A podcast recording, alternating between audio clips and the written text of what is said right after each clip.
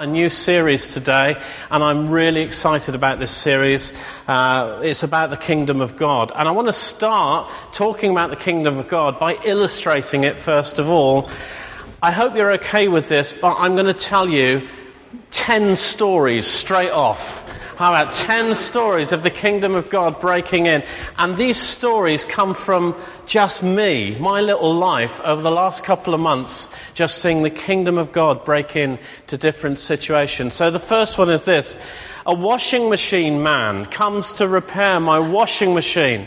And he turns up and the whole time he is on his knees complaining about a problem in his hip. He keeps telling me about this problem. I look at Alice and she looks at me. We look at one another and say, okay then. I said, would you like me to pray for you? And we ended up praying for him and telling him about Jesus. A couple of weeks later, the postman knocks on my front door, and so I go to the door, but he finds that the door's already open, so he's put the letter down on the mat for me. As I go out to greet him, he picks up the letter and starts to hand it for me, and he says, Oh, I've got a really bad back. I just go, Oh my goodness, please, I'm in a meeting, I've not, you know, I'm busy. I was able to share with him. We were in Morrisons, Alison and I recently, and we came up to the tills, we went up to pay, and I asked the man, how are you today? Now in England, for those who are uninitiated, when you ask how are you today, people always say fine. This man was different. He told us all of his heartaches, his problems, and his woes. He poured his heart out to us, and we were just trying to pay for our shopping. Do you know, sometimes the kingdom of God breaks out and we don't even have to do anything to make it happen. It's just because we are there. And I want to say those illustrations to you because actually you don't realize how much you affect the atmosphere with just being who you are as a believer filled with the Holy Spirit. So next time somebody starts telling you all their problems and woes, that's an indicator the kingdom of God is about to break out. In France, recently, uh, we uh, prayed for a lady who's had the most excruciating back problems for about 10 years after she had children. And she'd been prayed for many, many times before. But as we prayed for her, I said, I, I believe that God wants to do a creative miracle in your life. So what I'm going to do is ask for a new disc in your back because I think that's what you need. It's not healing, you actually need a new disc. Is that okay? So we pray for a new disc and as I'm praying, she starts to lean over and she doesn't know why, but as she does, she feels something pushed into her back and I'm not touching her. And she feels an excruciating pain for about a second and suddenly snaps upright and all the pain has gone. I saw her this week and she's had no further problems. She's not on painkillers anymore. She's moved house and has been decorating, which her husband's delighted by. Isn't that amazing? Absolutely amazing. Praise God. Again, in, uh, in France, uh, a, we were at a conference there, and a, a, lady who's being prayed for encounters the presence of God, and suddenly all the pain in her starts to come out. She starts to cry and she starts to scream. And then all that has been oppressing her and affecting her for so many years, suddenly she gets released. She's suddenly free and she knows peace like she's never known before because the Holy Spirit encounters her and changes her life. In the same meeting, I go up to a young man who looks very disturbed and uh, he doesn't look like he fits in there. He looks a bit kind of uncomfortable and I don't know why, but I just felt to hug him. And I, I put my arms around him. As I hug him, he throws his arms around me and he holds on. And then he starts to cry and he cries and he cries. I don't understand what's happening, but I just stand there. Through a translator uh, later on in that day, I'm, i find out that it's the first time he's ever been hugged by a father. He has an encounter with the Father's love and it changes his life. The whole of the rest of the week, he's smiling and he's asking for hugs from everybody and he's giving them out too. Isn't that amazing? Isn't God good? A couple of weeks ago, I led two men through forgiveness and repentance towards one another. And as I did that with them as we prayed together, the atmosphere in the room dramatically changes and the demonic oppression that's been affecting them for, for months just suddenly lifts and peace comes into the place where we're speaking. At Life Group uh, a couple of weeks ago, we prayed for somebody with a bad back. And she gets better. The whole of the rest of the evening, we share stories of how God's breaking into different people's lives and how the kingdom of God is coming in different places. Oh, and there have been angels. There have been angels sighted, experienced, and touched amongst us as we've gathered together. It's really interesting. Uh, for several months now, people have talked about a large angel standing amongst us as we're worshipping. I haven't cross referred. I haven't told this person and then told that person. I've just sort of kept it to myself. And, uh, but they've all talked about a very large angel standing in the same place. And then Julian, a prophet from South Africa, comes and says there's a very large angel standing there in the same place that I've been told. And he says he's called the angel of breakthrough and he's been assigned to your church.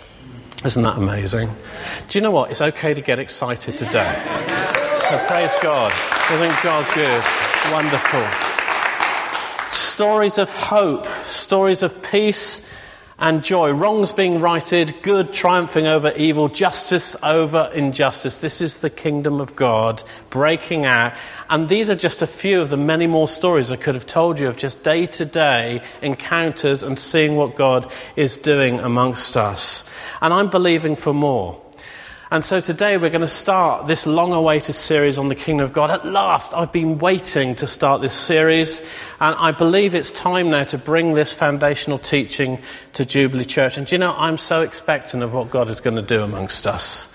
Over these next few months, as we look at this theme, I'm really expectant. We'll certainly get more of heaven on earth. We will. We'll certainly get more of the miraculous occurring amongst us. We'll certainly get more touches of heaven. I'm believing for that. I'm really believing for that. So I'm going to base this series on the book of Matthew. And if you know the Gospels, you'll know that Matthew, the main theme of that book, is the kingdom of God, or is sometimes called the kingdom of heaven, but they're kind of interchangeable. It's the same thing, really. And so today, in this introductory talk, I want to look at this first question and say, well, what is the kingdom of God? So, what is the kingdom of God? Well, the first thing I want to tell you is this the kingdom of God, this whole theme, this series, it's really important. That's the first thing. The kingdom of God is really important. In the New Testament, you'll find that the kingdom of God is mentioned almost everywhere. It's dotted throughout. It's dotted throughout. In the first three Gospels, Jesus mentions the kingdom over a hundred times. And it's mentioned over 30 times in the rest of the New Testament as well. And you know what? I think that if Jesus, who is the most important man who ever lived, talked so much about something, then that alone is a reason for us to consider the subject very important. Do you agree? I mean, it's so important that Jesus said that we must seek first His kingdom. We need to put that first. It needs to be the priority over everything else. That means over food, over clothing, over all material needs. I mean, I don't know if you saw the newspapers this week talking about the launch of the iPhone 6. And there was a man apparently in Birmingham city centre in his 40s who queued for three days and three nights for a new phone.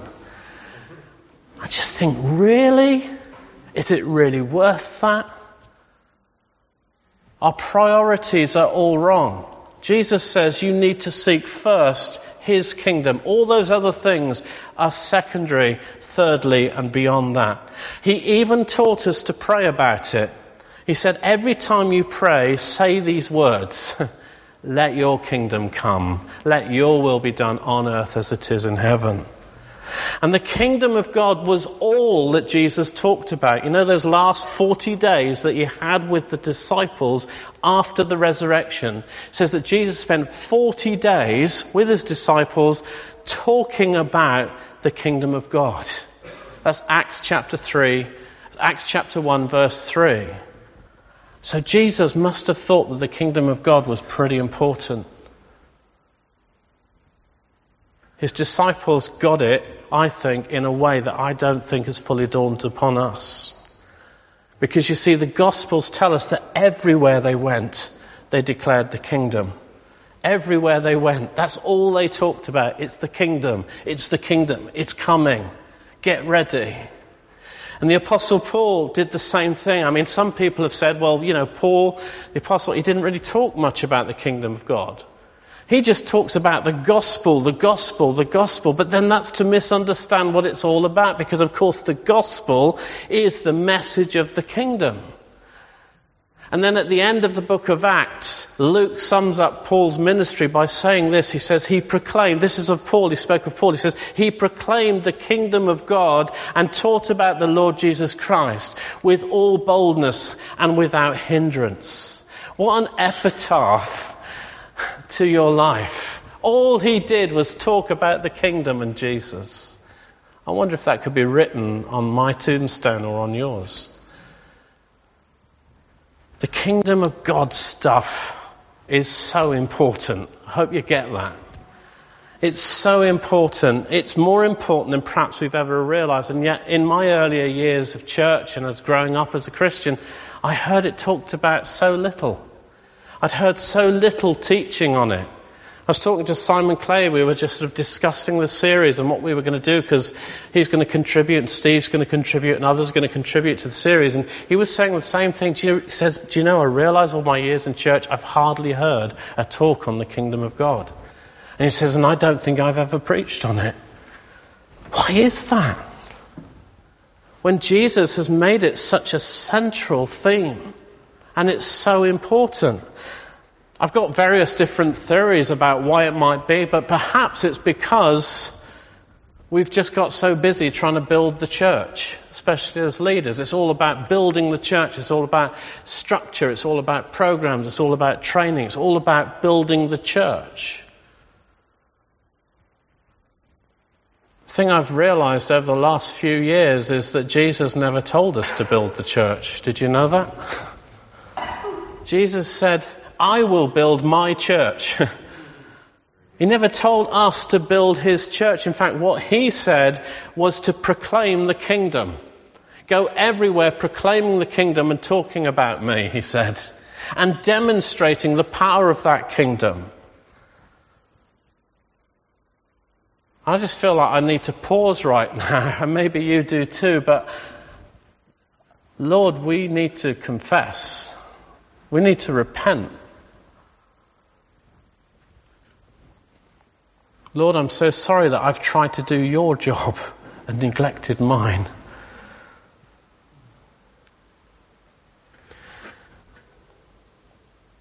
I think for the kingdom of God to become a reality in our lives, there needs to be a change of mindset. It's such a different way to think. It's such a different way to look at the world. There needs to be a change of priorities in our lives. You know, it's why I think John the Baptist, when he introduced this great theme of the kingdom in Matthew chapter 3, he began with these words, which I want to bring this, begin this series with as well. Repent. For the kingdom of God is at hand. Repent. Change the way that you think. Change the way that you look at the world because there's another kingdom very close at hand. Repent. We need to change the way that we think. And you know, the importance of the kingdom can't be overstated. We could preach about it every week. Every day of our lives, we could talk about the kingdom and it still wouldn't be overstating it as far as Jesus is concerned. Can you see how we need to change the way that we think? It must be our top priority and it must consume our thoughts and our imaginations. So, kind of like this. Imagine this. What on earth could God do if heaven really came to earth? Think about that. What on earth could God do if heaven really came to earth?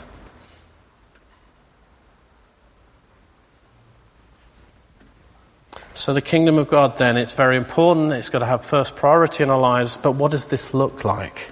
What does this really mean? What, what do I get hold of here? And the first thing I want you to see with this is that the kingdom of God is actually pretty hard to define. I mean, one of the startling things about reading the Gospels, especially Matthew, is kind of a huge assumption that this introduction of the phrase, the kingdom of God, seems to make. I mean, within minutes it seems, I mean, Matthew starts, doesn't it, with the birth of a king. It gives his lineage. Within seconds it's talking about this king and this kingdom that John the Baptist then starts to proclaim. But there's no kind of explanation. Uh, it's a bit like when you sit down, I don't know, if you sit down with a room of teachers or, or plumbers or, or, some other kind of profession and they all start talking about their work and they talk about, talk about stuff in this lingo that you don't understand. It's like they all know what they're talking about, but we haven't got a clue. And it's a bit like that when you jump into Matthew or any of the other Gospels. They're all talking this language and we just don't know quite what they're talking about. It's a kind of a shorthand that they're using. I mean, there's lots of hints. There's lots of hints of maybe what Jesus is talking about. Take, for example, Matthew 13 and just see if this helps at all. Matthew chapter 13, Jesus tells us that the kingdom of God is it's small, but it grows very large. or oh, perhaps this one. He says it's actually, it's tiny, but it spreads and it affects everything. And on another occasion, he says it, the kingdom is like treasure that's hidden in a field, and when you find it, you hide it again, and then you have to buy the field. Is this helping anybody? and then he says, it's easy to sow, but it seems to be just as easy to lose. And then Jesus says, it's near at hand, but it costs everything to get it. And you just think, what? Does that help anybody here? I mean, we like to tie things up and get them really clear, don't we? Just sort of understand nice, clear definition. That's it, I've got that sussed. Jesus doesn't do that. And Paul doesn't help us much either, although I think he starts to steer us in the right direction when he tells us in Romans chapter 14, verse 17, he says, The kingdom of God is not a matter of eating and drinking. Okay? But of righteousness, peace, and joy in the Holy Spirit. Well, that's the nearest I can quite get to understanding maybe what the kingdom is about. It's not food and drink. It's not something physical, perhaps not something as tangible as that. But it's to do with righteousness, peace, and joy in the Holy Spirit. Well, we're kind of on the right track now. But there isn't a very easy, clear definition. I mean, church history doesn't help either. It makes it even more confusing. And over the years, many have taught that the kingdom of God is actually the church. Only here, the dwelling place of God on earth, that's where his kingdom is, so let's build the church. But as I've already said, Jesus never told us to build the church, but proclaim the kingdom. So that doesn't work. The church is not the kingdom, but it carries the message of the kingdom and is the place where the kingdom is demonstrated. And we're going to come back to this in this series, talking about the purpose of the church in, in connection with the kingdom of God. Or church history confuses us elsewhere as well. It's taught that the kingdom is a place that we go to when we die. Because actually what we're talking about is heaven. We're actually talking about going to heaven, which some far off ethereal place where God is, and if we're good enough, perhaps we'll get there one day. But how can that be true? How can that be right? How does heaven then come to earth? And how do we see his kingdom established on earth and a new heaven and a new earth being established under his rule and reign?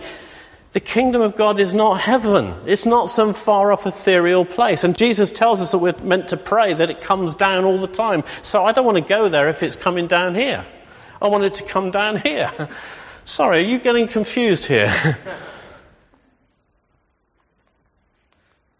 so the people of the New Testament times understood what Jesus meant by the kingdom of God or the kingdom of heaven only because it was very much part of their culture and their understanding of the expectation of the messianic age that comes from the Old Testament. That it was a lingo that they understood like teachers in the lounge talking. They understood what they were talking about. It was a shorthand. And here it is. The kingdom is all about messianic and prophetic fulfillment. Sorry, that may not help you. Bear with me. Archaeologists tell us, archaeologists tell us that the favorite books of the Jewish people at the time of Jesus was Isaiah and Daniel. They were kind of the best sellers of their day. And uh, they knew these books inside out, and these books talk about a coming king and the kingdom that he would establish on earth. So there's this shorthand for these messianic prophetic promises. So they lived in the expectation of and eagerly awaited this king and this kingdom that was to come. So that's why the Jews immediately understood the significance of what Jesus did when one day he turned up the temple, turned up at the temple, he opened the book of Isaiah and he read these words, the Spirit of the Sovereign Lord is on me to heal. they knew exactly what he was talking about. And that was why they were so shocked. They knew straight away. Jesus was saying, these words fulfilled in your hearing means the Messiah is here. The king that you've been waiting for, the one that you talk about is on your bestseller list. You're always talking about, I'm actually here. Hi.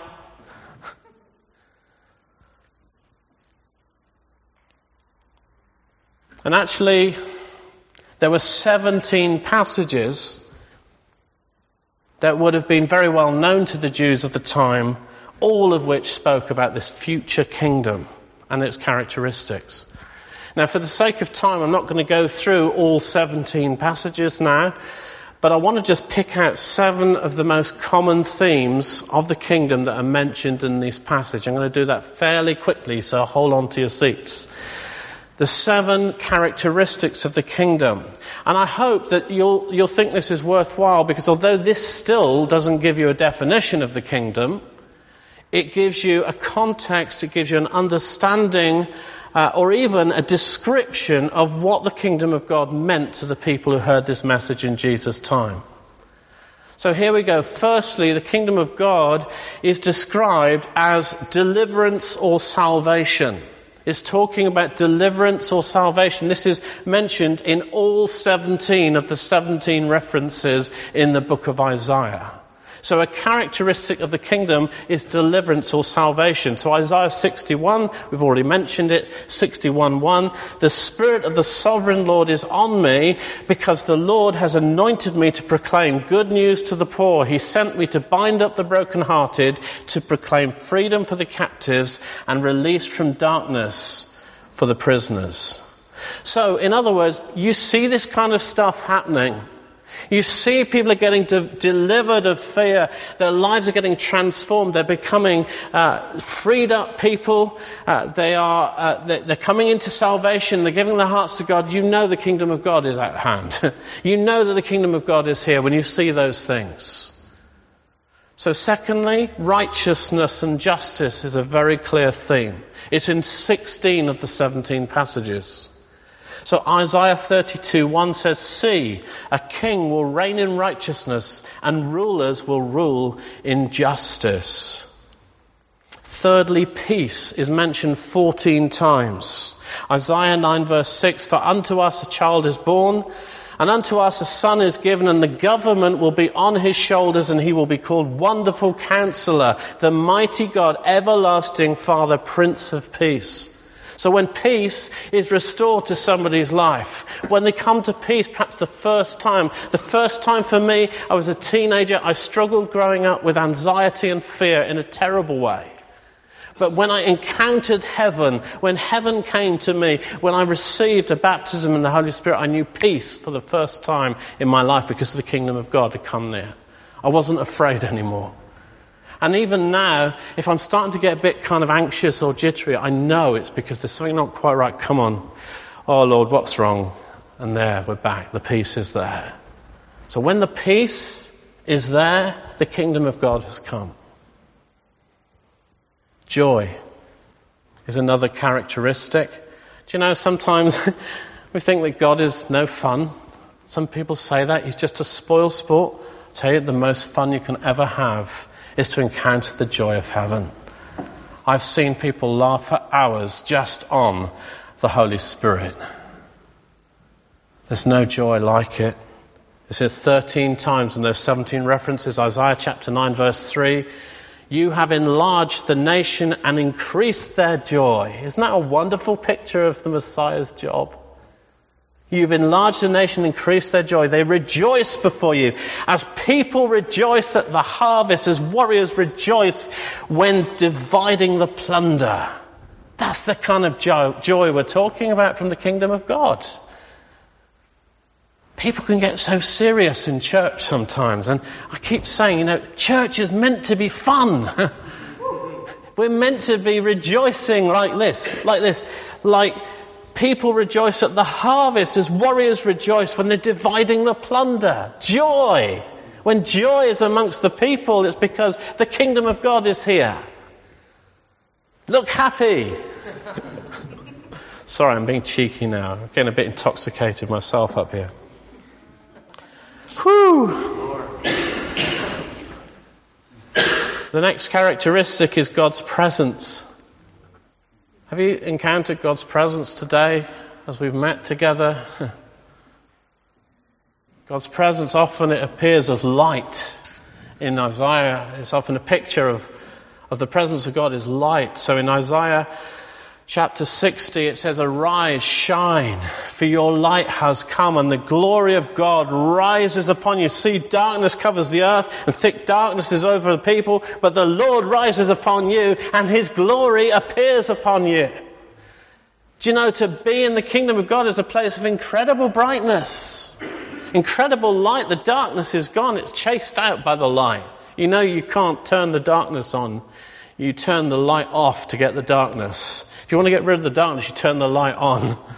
That's what the kingdom of God is like. It overcomes the darkness. Six, healing. Healing appears seven times. Isaiah 53, very famous verse. Surely he took up our pain and bore our suffering, yet we considered him punished by God, stricken by him and afflicted, but he was pierced for our transgressions. He was crushed for our iniquities. The punishment that brought us peace was on him, and by his wounds we are healed. We expect to see healing not just because it's an entertainment factor in a charismatic church. We expect to see healing because it's a sign of the kingdom of God being here. We expect people to be healed when we pray for them because the kingdom of God is here and the kingdom of God is about healing. Hallelujah. Who's been healed here? Who's experienced healing in some way or other? It may be physical, spiritual, emotional. Look around the room. The kingdom of God has been here. he swept right through. Hallelujah. And then finally, number seven, this characteristic is comfort. Comfort appears six times. Isaiah 51 verse 3 says, The Lord will surely comfort the people of God and will look with compassion on all her ruins. He will make her deserts like Eden, her wastelands like the garden of the Lord. Joy and gladness will be found in her thanksgiving and the sound of singing. Isn't that beautiful? Have you been comforted by God?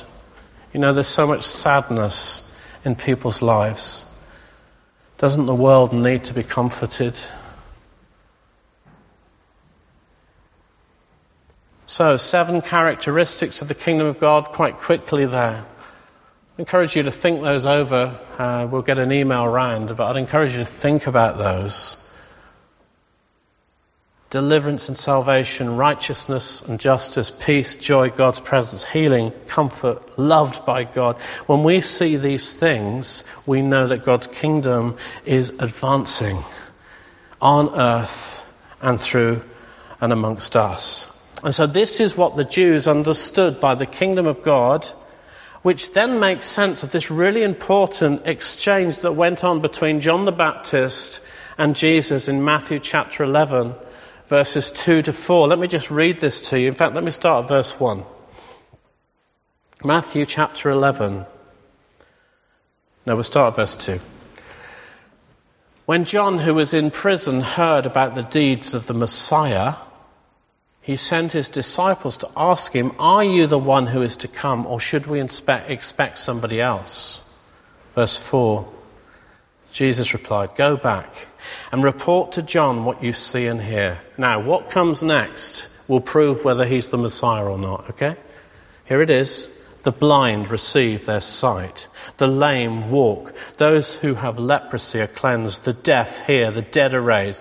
And the good news is proclaimed to the poor. He's the Messiah. Can you just imagine John sitting there? Oh, thank goodness. The kingdom that I have been proclaiming has really come.